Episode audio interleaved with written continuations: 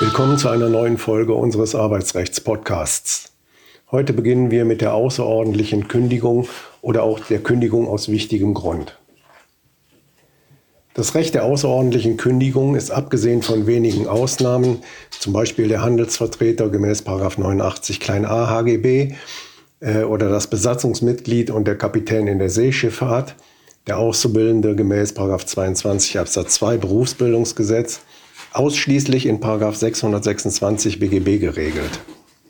Danach können sich sowohl Arbeitgeber als auch Arbeitnehmer bei unzumutbarer Belastung vom Arbeitsverhältnis lösen.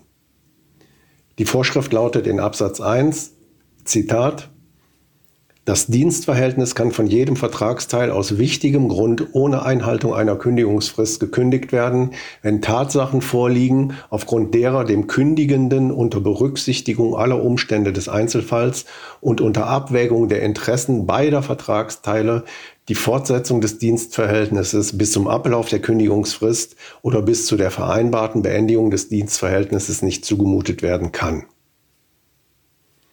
Und in Absatz zwei, Zitat, die Kündigung kann nur innerhalb von zwei Wochen erfolgen.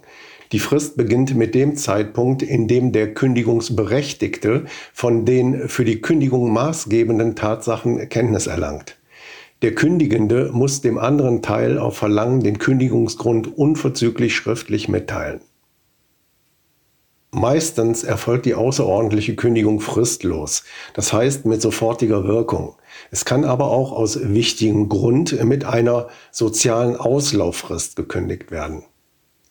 Hierbei ist aber zu beachten, dass umso eher die Unzumutbarkeit der Fortsetzung des Arbeitsverhältnisses bis zum Ablauf der ordentlichen Kündigungsfrist entfällt, je mehr die tatsächliche Weiterbeschäftigung der Dauer der ordentlichen Kündigungsfrist entspricht oder sie sogar überschreitet.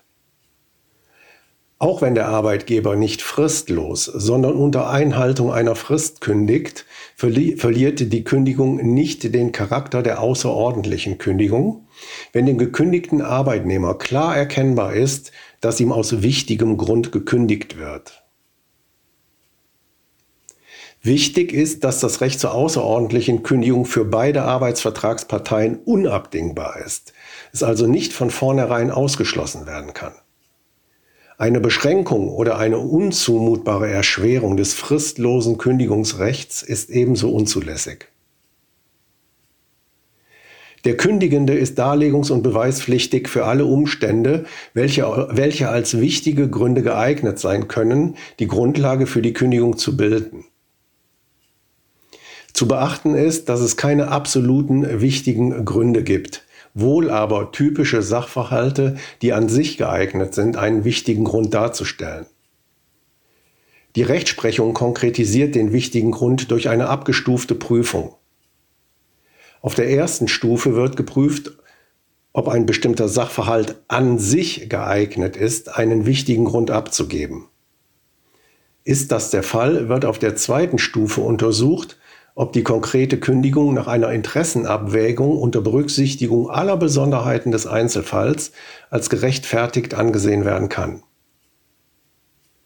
Das ist nur der Fall, wenn die außerordentliche Kündigung die unausweichlich letzte Maßnahme, die sogenannte Ultima Ratio ist, das heißt, wenn mildere Mittel wie Abmahnung, Versetzung, außerordentliche Änderungskündigung oder die ordentliche Beendigungskündigung unzumutbar sind. Es ist also immer eine Einzelfallprüfung erforderlich. Kataloge wichtiger Gründe müssen demnach mit Vorsicht behandelt werden, da die Sachverhalte meist nicht identisch sind. Nachfolgende, exemplarisch genannten Gründe, die aus dem Erfurter Kommentar zum Arbeitsrecht zu Paragraph sechshundertsechsundzwanzig B G B entnommen wurden, können gegebenenfalls einen wichtigen Grund darstellen, müssen es aber nicht zwangsläufig. Sie dürfen daher nicht unbesehen übernommen werden, sondern dienen nur als Richtschnur. Eine außerordentliche Kündigung durch den Arbeitgeber ist zum Beispiel denkbar. Bei einem Verstoß gegen das Alkoholverbot, bei einer Strafanzeige gegen den Arbeitgeber, gegen Vorgesetzte oder Kollegen, bei fehlender bzw. weggefallener Arbeitsgenehmigung bei Nicht-E U-Nationalität, bei Arbeitsverweigerung, bei Beleidigungen und Verleumdungen, bei Eigentumsdelikten wie Diebstahl, Betrug oder Unterschlagung. Problematisch ist die Entwendung nur geringwertiger Güter, da eine Interessenabwägung unter Umständen auch zugunsten des Arbeitnehmers ausfallen kann. Hier weisen wir insbesondere auf die sogenannte Emily-Entscheidung des B A G vom zehnten sechsten zweitausendzehn hin.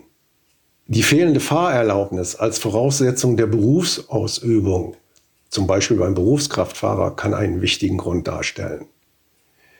Eine Geschäfts- oder Rufschädigung des Arbeitgebers, eine Konkurrenztätigkeit, Körperverletzung gegenüber dem Arbeitgeber, seiner Familie oder Kollegen, Manipulationen an der Zeiterfassung, Mobbing, die Nebentätigkeit bei einem anderen Arbeitgeber während einer attestierten Arbeitsunfähigkeit, die Nötigung oder die Erpressung des Arbeitgebers, sexuelle Belästigung, insgesamt strafbare Handlungen gegen den Arbeitgeber, unentschuldigtes Fehlen, unerlaubte Nutzung von Betriebsmitteln, Unpünktlichkeit, wenn sie den Grad einer beharrlichen Verweigerung der Arbeitsleistung erreicht hat, unter Umständen auch Untersuchungshaft oder Freiheitsstrafe.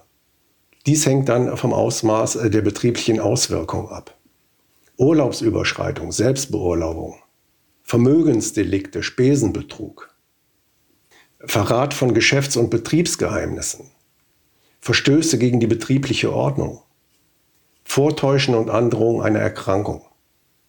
Eine außerordentliche Kündigung durch den Arbeitnehmer ist zum Beispiel denkbar, bei Missachtung der Arbeitsschutzvorschriften durch den Arbeitgeber. Auch hier bei Beleidigungen und Verdächtigungen, bei Lohnrückständen, bei Nichtabführung einbehaltener Lohnsteuer- und Sozialversicherungsbeiträge über einen längeren Zeitraum. Wenn Sie Fragen zum Thema Arbeitsrecht oder einen Themenvorschlag haben, können Sie uns auch gerne eine E-Mail an kanzlei at r a dash potratz punkt de senden. Danke fürs Zuhören und bis zur nächsten Folge.